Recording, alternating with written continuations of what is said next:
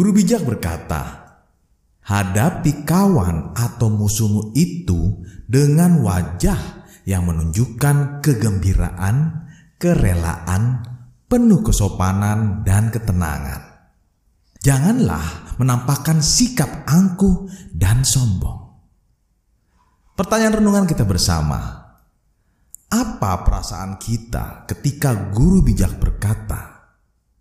Kemudian, pembelajaran apa yang kita petik dari kalimat tersebut?